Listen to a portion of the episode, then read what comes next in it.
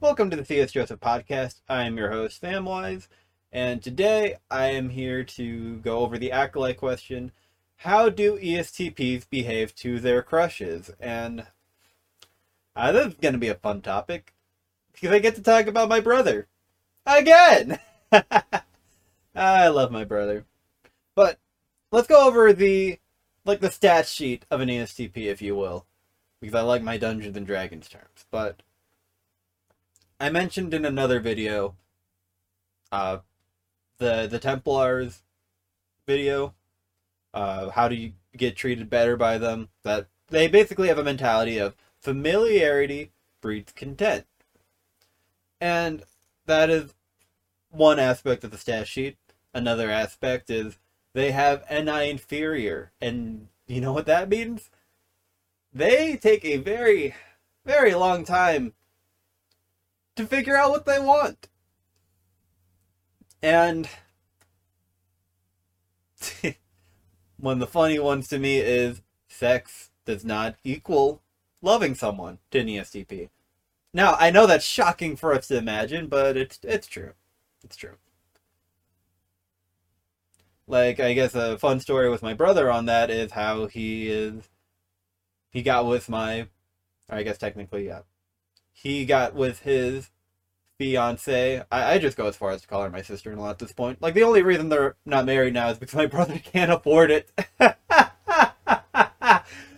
uh, but basically, she and him were in a bar and they got together and you know she she came over and they did the activity yeah the activity and my brother usually just is like, okay, get out of my house. But he never did that. He never said, get out of my house. So they just started dating. That's nice. You know, it, it came afterwards, let's, uh, after the intercourse. So that's fun. But yeah, so yeah, stat sheet for the ESTP. ESTP. NI inferior. Takes a long time to figure out what it wants. Familiarity breeds content and sex does not equal loving someone. Now, they must absolutely have their choice. Usually, their choice is they pick a person they are most familiar with because, like, introvert sensing nemesis nostalgia is like, you know, you've been there for me, and I need to take into account my own comfort as well, and, you know, like, you're like a rock I can rest on, and that type of thing because you know extrovert sensors love the consistency of introvert sensors. I'm so consistent that I wear cardigans and t-shirts only. but you know what might happen if they don't get that choice is another story from my brother with his ex-wife. Yes, he had an ex-wife when he was 17 yeah, it's fun. But my brother was a junior in high school, and he basically was eyeing the super hot cheerleader Thesbian chick, uh, thespian being a theater kid. But, you know, he was eyeing her basically as like a idolatry, lust stuff. If he's not UDF, I don't know what the frick he is.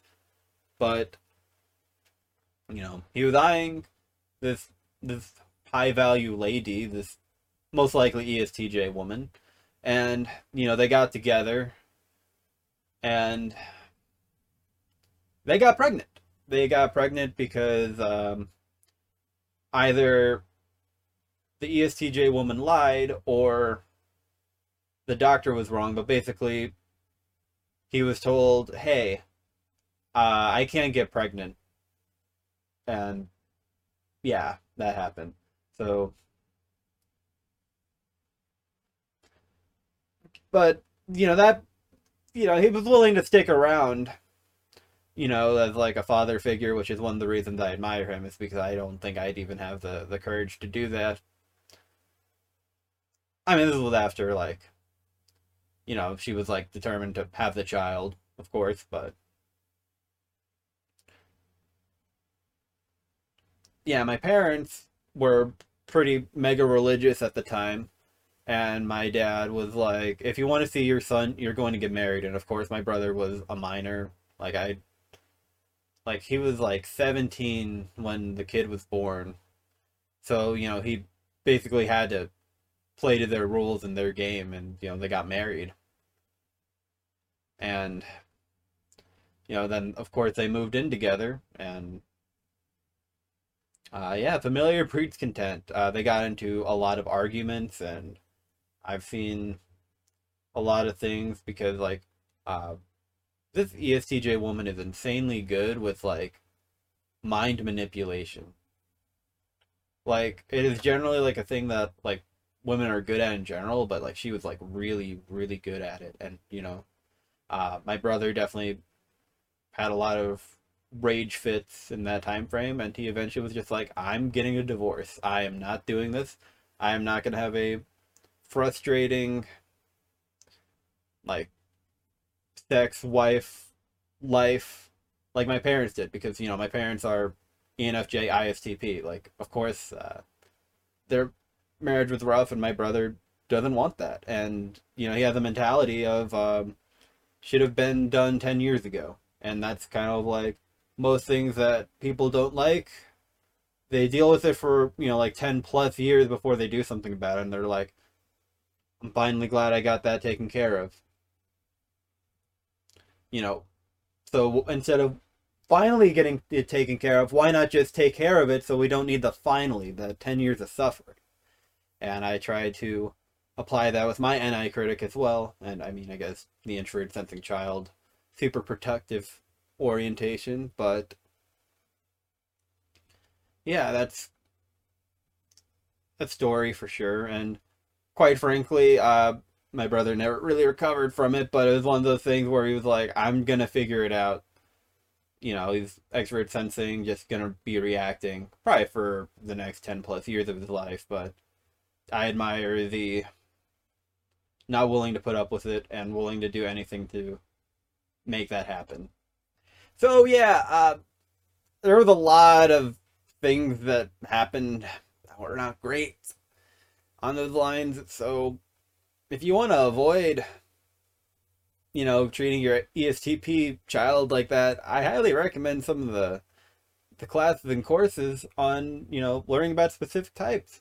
And you know, you could get one of them for well, I, I 36 bucks if I remember right, or you can get all of them for 88. Just uh go to csjoseph.life. Link is in the bottom and in the captions down there. And get yourself squared away so you don't have a catastrophe like that. Like, please don't. That was terrible for my brother. Anyway, back to the video. I, I love my brother, man. But to SI users out there, a little PSA, something to help you guys out is how do you like get better treatment? You know, avoid the familiarity breeds content, and uh, the idea is have some distance from them because like the goal is to like maintain like sexual tension with them because it's like that's kind of like what they're after and you know, basically just withdraw from time to time. Or if you're like kind of introverted, make sure they're going out. Like, you know, it's pretty easy for my uh, sister in law uh, that my brother is, you know, the head of a punk band and that kind of stuff. So he leaves the house pretty often and she's you know cool with that and she stays at home and plays like animal crossing or something like that and it's like okay that is very convenient but you know sometimes like estps don't leave the house you, you know contrary to popular belief um, you don't have to be cool to be an estp i will put it right there but you know i'm sure that there's something that you can do as an introvert sensor to you know withdraw your attention like you know you go out with some of your friends, or you can see if you can get them interested in an activity, uh, like men's bowling. Why not? I'm not sure if an ESTP would be down for that, but I'd be down for that, so I'm gonna recommend it.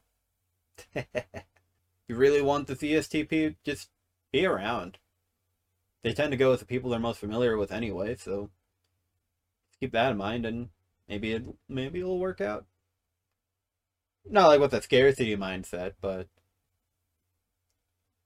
just become someone fairly consistent in their life. And thank you guys so much for watching this episode, and more stories about my brother, or maybe me in the future. Alright, catch you guys later. Take care. Catch you guys on the Discord.